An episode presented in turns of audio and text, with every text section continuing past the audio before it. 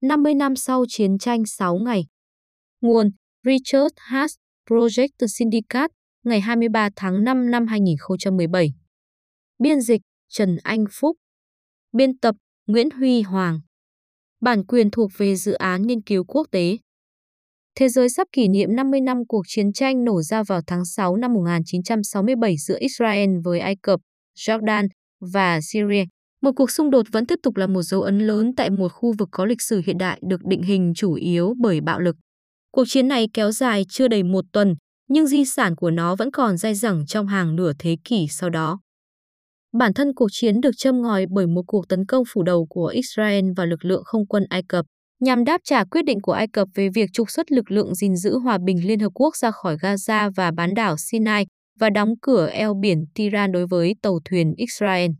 Israel tấn công trước, nhưng hầu hết các nhà quan sát đều xem đó là một hành động tự vệ chính đáng, chống lại một mối đe dọa sát sườn.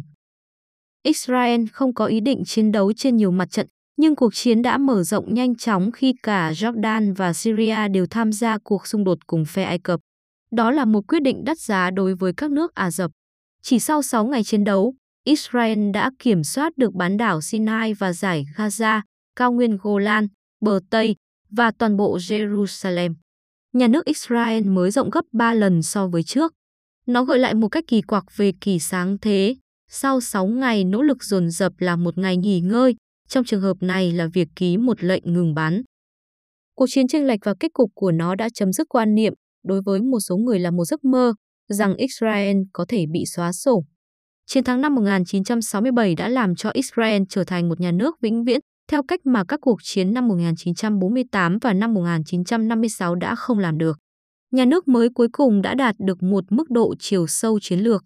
Hầu hết các nhà lãnh đạo Ả Rập đã chuyển mục tiêu chiến lược của họ từ việc xóa sổ Israel sang việc thúc đẩy nước này trả lại những đường biên giới thời kỳ trước cuộc chiến năm 1967. Tuy nhiên, chiến tranh 6 ngày đã không dẫn đến hòa bình, dù chỉ là hòa bình một phần. Điều đó sẽ phải chờ đến tận cuộc chiến tháng 10 năm 1973, cuộc chiến tạo tiền đề cho Hiệp ước Trại David và Hiệp định Hòa bình Israel-Ai Cập. Sau cuộc xung đột này, phe Ả Rập phục hồi được danh dự, còn về phần mình người Israel lại phải hối tiếc. Có một bài học quý giá ở đây, những kết quả mang tính quyết định về quân sự không nhất thiết dẫn đến những kết quả mang tính quyết định về chính trị, chưa nói gì đến hòa bình. Tuy nhiên, cuộc chiến năm 1967 có dẫn tới kết quả ngoại giao, ở đây là nghị quyết số 242 của Hội đồng Bảo an Liên Hợp Quốc.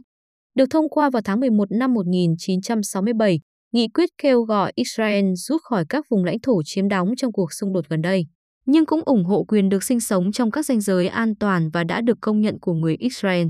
Nghị quyết này là một trường hợp kinh điển về sự mập mờ mang tính sáng tạo. Những người khác nhau có thể hiểu nó theo những hướng khác nhau. Điều đó có thể giúp một nghị quyết dễ dàng được thông qua hơn, nhưng lại khó hành động dựa trên nghị quyết đó hơn. Do đó, hầu như không ngạc nhiên khi vẫn không có hòa bình giữa người Israel và người Palestine, bất chấp vô số hành động ngoại giao của Hoa Kỳ, Liên minh châu Âu và các nước thành viên, Liên Hợp Quốc và chính các bên hữu quan.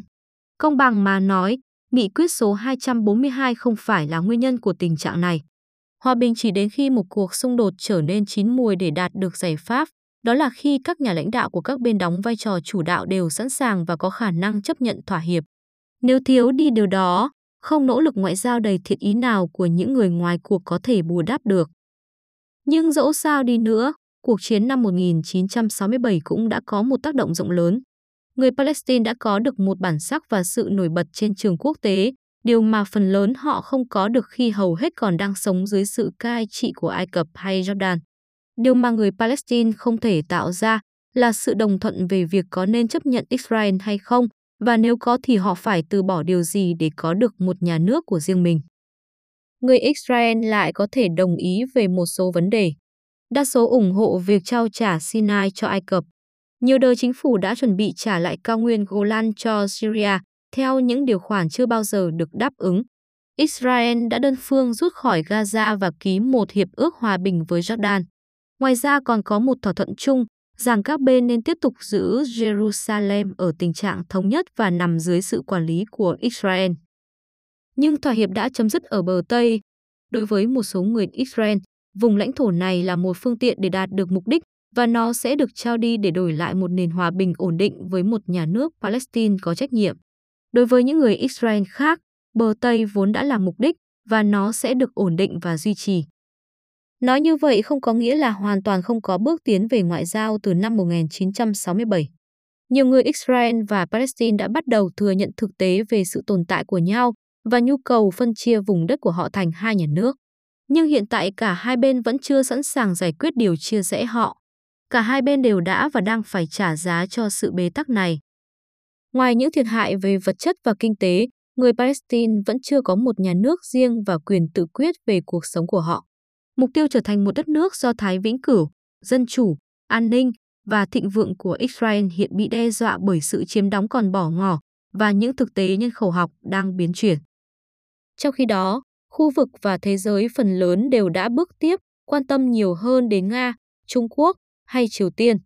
Và dù giữa người Israel và người Palestine có hòa bình đi chăng nữa, thì nó cũng sẽ không mang lại hòa bình cho Syria, Iraq, Yemen hay Libya. 50 năm sau 6 ngày chiến tranh, sự thiếu vắng hòa bình giữa người Israel và Palestine đã trở thành một phần của một nguyên trạng không hoàn hảo mà nhiều người đã đi đến chỗ chấp nhận và mong đợi.